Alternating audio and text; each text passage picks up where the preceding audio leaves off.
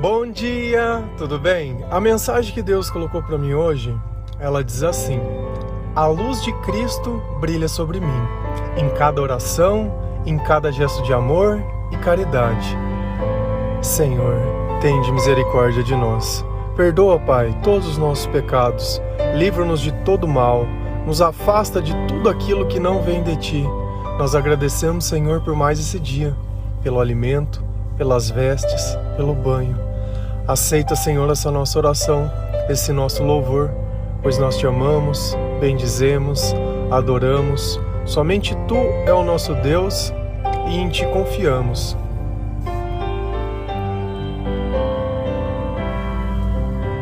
A nossa vida, ela começa a ter sentido quando nós nos aproximamos de Deus. Quando o Senhor ele não participa da nossa vida, nós temos uma sensação de que estamos sozinhos, abandonados, que ao nosso redor não existe nada bom, que nós não podemos confiar nas pessoas e que nós sempre teremos o mal no final de cada coisa que seja indecisão. Não é à toa que a gente sente medo do desconhecido, porque a gente sabe que quando o mal vem, ele vem para produzir dor, para produzir dúvida e para produzir tudo aquilo que a gente não gosta de sentir.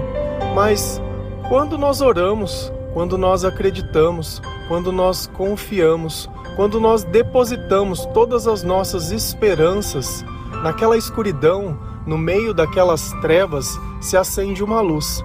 E essa luz é Jesus Cristo. Não existe outro capaz de fazer isso nessa vida. Por mais que às vezes a gente possa ler um livro ou procurar algum conhecimento que pareça sim ter algum fundamento, alguma base, alguma coisa que pode motivar a gente a viver, não existe luz. Nada é capaz de fazer você enxergar no meio da escuridão. E é assim que por muito tempo a gente continua se sentindo quando nós vivemos apartados de Deus. E no meio da escuridão, não tem como você ver para onde você vai, não tem como você reconhecer as cores das coisas. A escuridão ela nos envolve de um jeito que nós nem sabemos quem somos e nem para onde vamos. Nós não conseguimos reconhecer o bem que outras pessoas fazem e muitas vezes temos que confiar apenas nas palavras, porque os nossos olhos, eles não servem de nada. Então, se nós podemos ver algo hoje, é graças a Deus. Enquanto Cristo estiver perto de nós, nós vamos continuar brilhando. Só que esse brilho, ele não é nosso, é a luz que nós refletimos do Senhor. Se a gente for lá em Isaías 60, versículo 1 e 2, a palavra do Senhor diz assim: Levante-se, refulja, porque chegou a sua luz, e a glória do Senhor raia sobre você. Olhe, a escuridão cobre a terra, densas trevas envolvem os povos, mas sobre você raia o Senhor e sobre você se vê a sua glória. Refúgio, eu não conhecia essa palavra também, mas significa brilhe. Levante-se e brilhe. Aqui fica claro uma única coisa Enquanto nós estamos caídos, não existe brilho em nós. Enquanto o Senhor não está na nossa vida, não tem como nós nos levantarmos. Então, olha o que o Senhor está dizendo hoje para nós: levante-se. E você pode estar se perguntando: o que é se levantar? Se levantar é parar de se vitimizar, é parar de culpar o passado e começar a olhar para frente, é parar de dar poder para coisas que aconteceram e começar assim dar poder para o que vai acontecer. É saber que na presença de Deus tudo pode dar certo. É saber que nós devemos agradar o Senhor de todo o coração e obedecê-lo e amá-lo acima de todas as coisas. Às vezes a gente acha que adorar outras coisas ou confiar em coisas que não sejam o Senhor não tem problema. É, eu estou lendo o livro de Reis Estou na história de Salomão. E a gente olha a vida de Salomão e olha a vida de Davi, e aparentemente a vida de Davi tem muito mais pecados que a vida de Salomão. Davi errou de diversas formas possíveis, pediu perdão para Deus e fez diversas coisas em nome do Senhor. Só que tem uma coisa dentro de tudo que Davi fez que Deus ainda continuou acreditando nele. Em nenhum instante Davi se levantou contra Deus. Em nenhum instante Davi ele adorou outro Deus, diferente de Salomão. E na palavra diz: olha, você sabe por que, que Salomão não foi o homem como seu pai, Davi? Porque ele deixou que as mulheres que ele casou colocassem dentro dele outros costumes que não eram o meu. Então ele começou a levantar templos de adoração pagã. E foi esse o maior erro, porque a promessa do Senhor na vida dele era: enquanto você me obedecer, enquanto eu for o único Deus da sua vida, a sua descendência vai continuar tendo reis. E ele simplesmente esqueceu tudo isso. E sabe quando ele esqueceu? Na velhice. Então, diferente de Davi, que às vezes a gente olha o pecado de Davi e reconhece tudo isso que está acontecendo na vida dele, a gente nota que ele não fez uma coisa, que foi negar o nome do Senhor. Então, às vezes a gente está aí olhando o nosso pecado e achando que é demais para que Deus possa perdoar. Deus, eu acho que a única coisa que ele não consegue tolerar é idolatria é tolerar a gente acreditar em coisas que não são dele. De resto, eu acho que todas as coisas têm perdão e todas as coisas têm conserto. E ainda assim, depois de tudo que Davi fez, o Senhor olhou para ele e disse: Olha, esse é o homem segundo o meu coração, porque independente do pecado que ele cometeu, ele não teve vergonha e ele não teve receio de vir até mim se humilhar e se desculpar. Então, acho que isso é uma grande lição para a nossa vida, para que essa luz ela possa continuar brilhando na nossa vida, nós precisamos colocar o Senhor no lugar certo. Nós não devemos procurar outros deuses, nós não devemos procurar coisas que não são do Senhor. Se você quer conhecer o que é, o que vem de Deus, o que é Deus, a palavra diz: olha, a minha palavra é a lâmpada que te guia. Então, na palavra de Deus, nós conseguimos encontrar tudo aquilo que é o procedimento de Deus, tudo aquilo que agrada a Deus e tudo aquilo que faz bem para a nossa vida. Então, às vezes, você está aí se olhando como o maior pecador do mundo e todos nós somos. A diferença é que cada um é tentado de uma forma diferente, cada um peca de uma forma diferente. Então, alguns o pecado fica mais evidente, outros não, mas todos nós somos. Mas nós não podemos ser idólatras pecadores sempre, idólatras não. Nada pode ser mais importante que Jesus na nossa vida, e nós temos que colocar o Cristo no lugar dele. O sacrifício que ele fez por nós, pelos nossos pecados, não pode ter sido em vão. Então note que se você quer começar a brilhar, se você quer sair do meio dessas trevas, se você quer mudar de vida realmente, e eu falo mudar de vida, não é mudar de casa, não é mudar de nada, você vai continuar no mesmo lugar. Só que dentro de você ao invés dessa tristeza, desse desânimo, desse cansaço, vai ter um coração que bate cheio de amor, cheio de alegria, cheio de esperança. E não porque as pessoas mudaram para te satisfazer, mas porque o próprio Senhor está dando ânimo dentro do teu coração para suportar tudo isso. E essa é a diferença de um homem e uma mulher cheia de Deus e uma pessoa que está vazia de si mesmo. É aquilo que nos mantém de pé. É aquilo que nos faz brilhar. Levante-se e refuja, porque chegou a sua luz e a glória do Senhor raia sobre você. Olha que, que coisa maravilhosa. Quando a gente pode dizer de todo o coração que a glória de Deus está na nossa vida. Como eu sei disso? Porque as outras pessoas, elas podem se conduzir através das minhas palavras e chegar num bom lugar. Mas não é porque eu sou melhor que os outros, mas porque eu tenho mais, talvez, obediência, talvez porque eu tenha dado espaço para que o Senhor possa atuar sobre a minha vida, talvez porque eu empreste a minha voz para que o Espírito Santo ele possa dar direcionamento a todos aqueles que buscam uma direção, a todos aqueles que querem experimentar essa glória. Olhe, a escuridão cobre a terra, densas trevas envolvem os poços. Uma coisa você tem que entender esse estado de escuridão, ele é permanente. É como a gente olhar para o céu e ver a noite, é só escuridão.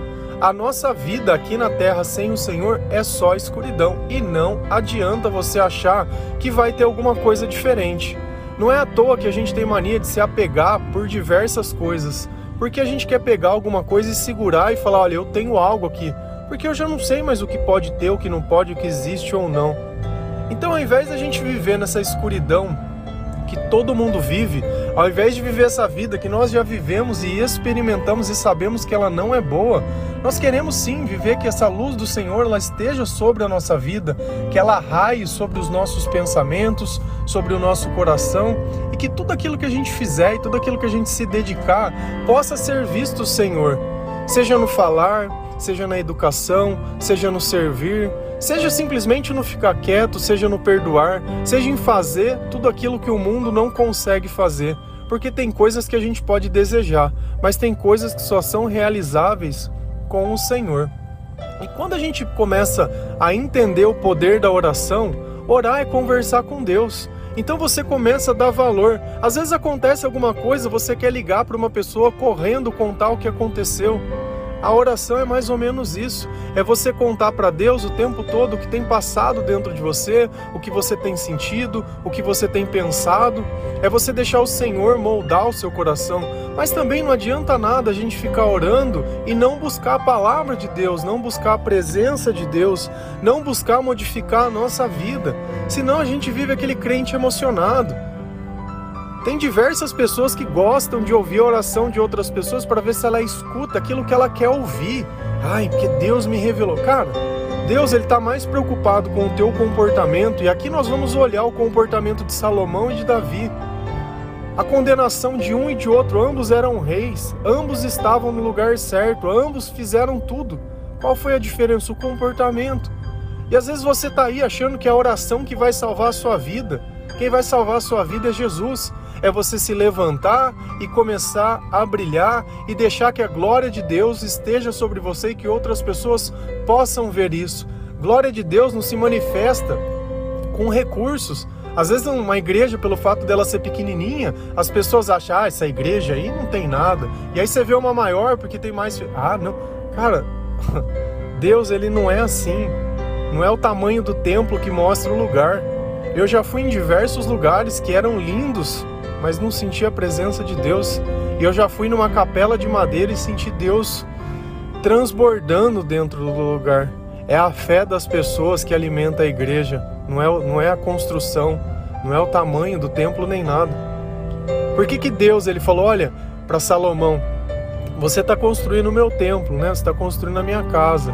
Tudo bem, Enquanto você me obedecer, enquanto vocês adorarem só a mim, eu vou, eu vou habitar, eu vou morar com vocês aqui. Mas a partir do instante que vocês não fizerem mais isso, eu não vou mais.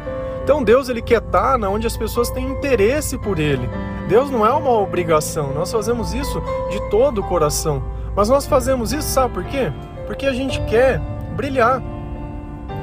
Se a gente vai lá em João 8:12, a palavra diz assim: Falando novamente ao povo, Jesus disse: eu sou a luz do mundo. Quem me segue nunca andará em trevas, mas terá a luz da vida. Olha como é necessário que se tenha Jesus para que não exista trevas. Quem não tem Jesus vive em trevas. Quem sabe o nome de Jesus, mas idolatra outras coisas, vive em trevas. E como eu sei que eu vivo em trevas? Pelos seus sentimentos. É tão simples a gente entender a presença e a ausência de Deus, é os nossos sentimentos é os nossos pensamentos, e isso vai dizer muito do que tem dentro de nós, do que tem dentro do nosso coração, a, a forma que a gente se manifesta mediante as coisas que acontecem na nossa vida. Você dá mais poder a quem? Você acredita mais em quem? Diariamente, quanto tempo você gasta para Deus? Quando você pode ouvir uma música, que tipo de música você ouve? Quando você está no teu trabalho, muitas vezes sozinho, no que, que você fica pensando? Ai, eu acho que ele não merece ser meu chefe, eu merecia. Sabe, ao invés de você ficar ali, fica ali fazendo o teu melhor. Se for para se reconhecer, se for para sair dali, se for, cara, pouco importa. Eu acho que a gente tem que ser luz aonde a gente estiver e não ficar buscando glória e merecimento. Porque aquele que vive baseado no orgulho, meu, já começou o maior dos pecados. Que a gente não deve ter orgulho de nada. A gente deve sempre se colocar na posição de servo, sabendo que os humilhados serão exaltados é melhor a gente servir com obediência, é melhor a gente poder deitar em paz, é melhor a gente poder sentir a presença de Deus, sabe? É melhor às vezes a gente ficar quieto que ficar arrumando rolo e briga com gente que não sabe nem o que é. uma coisa ficou muito bem clara de novo: quem não está com Jesus está em trevas. E se você sabe que uma pessoa está em trevas, o que, que você acha que essa pessoa pode oferecer para você? Nada, nada. E você sabe como que ela vai poder ver um pouquinho de luz? Através da tua vida. A primeira Bíblia com ateu lê é a nossa vida, eu não me canso de falar isso. Então, o nosso comportamento conta muito para as pessoas que não acreditam. Porque se eu faço tudo o que ele faz, como eu posso falar que eu estou com Deus? Como eu posso falar que eu estou com Jesus? E existe um condicionamento. Eu sou a luz do mundo. Quem é a luz do mundo? Jesus. Quem me segue? Tem que seguir. Nunca, nunca, nunca andará em trevas. Então, quem está com Jesus se torna luz. Se eu sou luz, eu não sou como as trevas. Se o meu comportamento é igual de alguém que não acredita, eu estou em trevas. E às vezes é aí que começa o equívoco. Saber o nome de Jesus, ah não, mas é porque eu frequento a igreja. Eu, eu adoro gente que se rotula. Não, porque eu sou evangélico. O que, que acontece quando você fala que você é evangélico? Desce um poder sobrenatural sobre a sua vida? Você quer dizer que você é melhor que um católico, melhor que um outro, que você é evangélico? Você sabe o que, que eu sou? Eu sou cristão. Você sabe no que eu acredito? Em Jesus Cristo. Você sabe qual a denominação que eu sigo? Nenhuma. Você sabe quem que é o meu pastor? Jesus Cristo. Você sabe onde tá, acontece o meu culto? Dentro do meu coração. Você sabe qual que é a pregação que é pregada todos os dias? A palavra de Deus. Você sabe qual que é o louvor que toca? É a minha vida. E você tá aí às vezes encantado com o templo, vazio vazio. Porque toda vez que a gente idolatrar alguma coisa, Deus ele fala sobre o amor ao dinheiro, sobre o amor às coisas, aquilo que você ama mais, aquilo que você deseja mais. E teoricamente, aquilo que a gente pede é o nosso interesse. Quando você pede, oh, você não ora para mim, é para Deus abrir a porta do trabalho. Cara, por que, que você não estudou? Por que, que você não se capacitou? Por que, que você não fez? E eu não estou dizendo que você não possa fazer isso agora. Mas por que, que você não fez lá atrás? Agora tá aí querendo usar alguém de muleto espiritual para abrir uma porta que você mesmo não quis abrir? Sabe, nunca é tarde para começar a fazer as coisas, para a gente estudar, para a gente se capacitar, para a gente ser obediente, para a gente colocar Jesus no lugar dele, para a gente recomeçar a nossa vida, para a gente ser luz. E o Senhor disse: levante-se, levante-se. E você fica nessa preguiça, dentro desse quarto, arrumando desculpa para fazer tudo errado toda vez. Porque uma vez não deu certo. Não deu certo porque você não tentou com Deus. Não deu certo porque você não orou. Não deu certo porque você não perseverou. Não deu certo porque o teu coração é duro demais. Precisa ser quebrantado. Precisa ter humildade. Sabe, às vezes você quer o salário, mas não quer. Meu, começa do jeito que tiver que começar. Chega em Jesus do jeito que você tiver. Às vezes a gente acha que tem que sair do pecado para encontrar Deus. É Deus que vai nos tirar do pecado. Mateus 5,16 Assim, a luz de vocês diante dos homens, para que vejam as suas boas obras e glorifiquem ao Pai de vocês que está no céu. Assim brilhe a luz de vocês. Brilha na onde? Diante dos homens. Quem é a nossa luz? Jesus Cristo. Quem é a nossa luz? Jesus Cristo. Vou perguntar mais uma vez: quem é a nossa luz? Jesus Cristo. Quem é a luz da vida? Jesus Cristo. Quem todo joelho se dobrará e toda língua confessará que é o Senhor? Jesus Cristo. Quem morreu na cruz pelos nossos pecados? Jesus Cristo. O resto é idolatria. Qual é o nome que está acima de todo nome? Jesus Cristo. Quem está sentado à direita de Deus Pai? Jesus Cristo. Quer se levantar e quer brilhar? Jesus Cristo. Quer seguir um caminho? Jesus Cristo. Quer conhecer a verdade? Jesus Cristo. Quer conhecer a verdade de novo? Leia a palavra de Deus e esteja pronto para abrir mão da doutrina, porque eu não, sinceramente, eu não consigo entender quem que escreve algo que é diferente daquilo que Deus disse, porque para mim isso parece o diabo. Quem tenta o tempo inteiro usar a palavra de Deus para convencer Jesus de fazer as coisas erradas é o diabo. E não tem como a gente pegar pedaços e versículos da palavra de Deus e falar que aquilo é o evangelho de Cristo. Lê inteiro. Leia inteiro. Quando você lê a Bíblia, você vai colocar Jesus no lugar dele. Ah, mas eu não entendo. Não tem problema. Quando essa luz começar a brilhar, você vai entender. Quando a sabedoria de Deus começar a participar, que você não entende às vezes é que vai evocar um espírito e a presença desse espírito vai te dar características que hoje você não tem. É como os seus olhos pudessem funcionar. Por que, que nas trevas eu tenho olhos, mas por que eu não vejo? Porque não tem luz. Sem a luz, você não consegue ver nada, nem o que é bom e nem o que é ruim. Esse é o ponto em questão. Sem a luz, nós não vemos nada. Não é à toa que Deus fala, é cego guiando cego se eu não consigo reconhecer os meus pecados, se eu não consigo reconhecer que os meus interesses têm que ser os interesses de Deus, se eu não consigo reconhecer que às vezes as coisas não vão sair do meu jeito, se eu não consigo reconhecer que Jesus é o caminho, é a verdade e é a vida e ninguém vem ao Pai a não ser por mim, chega a ser cansativo e chato ficar falando essas coisas muitos, muitos, muitos estão jogando fora, como Salomão jogou fora. Eu quero ver quando as trombetas começarem a tocar, quando o meteoro começar a cair no mar, quando a terça parte da terra for destruída, quando as portas do inferno forem abertas e milhares de demônios começarem a vir na terra. E nesse tempo as pessoas tentarem se matar e a morte não vai deixar.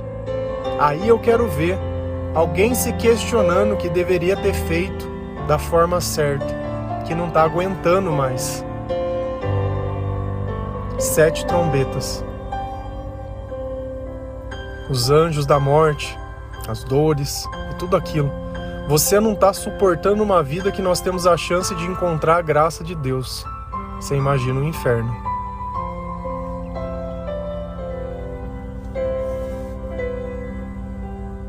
A luz de Cristo brilha sobre mim em cada oração. Eu reforço, eu reforço a minha fé, eu reforço o meu testemunho, eu reforço o meu amor. Porém, assim, em cada gesto eu consigo amar, eu consigo me doar, eu consigo fazer caridade, eu consigo ajudar, não para que o outro fale, nossa, como ele é bom, mas para que o Senhor possa olhar que eu sou obediente. Eu não ajudo porque eu quero agradar as pessoas, mas porque nós queremos agradar ao Senhor. Amém? Que Deus ele abençoe cada um de vocês, que a nossa luz ela possa ser vista entre os homens. A nossa luz é graças ao Senhor Jesus Cristo. É ele que reforça a nossa luz todos os dias. É a palavra de Deus que é a nossa lâmpada, é o nosso caminho e é o nosso guia. E isso para nós é a nossa religião. Nós não somos doutrinados, nós somos cristãos. Nós amamos ao Senhor, nós servimos ao Senhor, nós não temos interesses financeiros nenhum. Nós queremos que as pessoas tenham a mesma oportunidade de brilhar como o Senhor deu. Nós cumprimos aquilo que o Senhor faz, não porque somos perfeitos, mas porque temos a capacidade de errar e pedir perdão. Amém? Deus abençoe cada um de vocês. Feliz a nação cujo Deus é o Senhor. Um bom dia.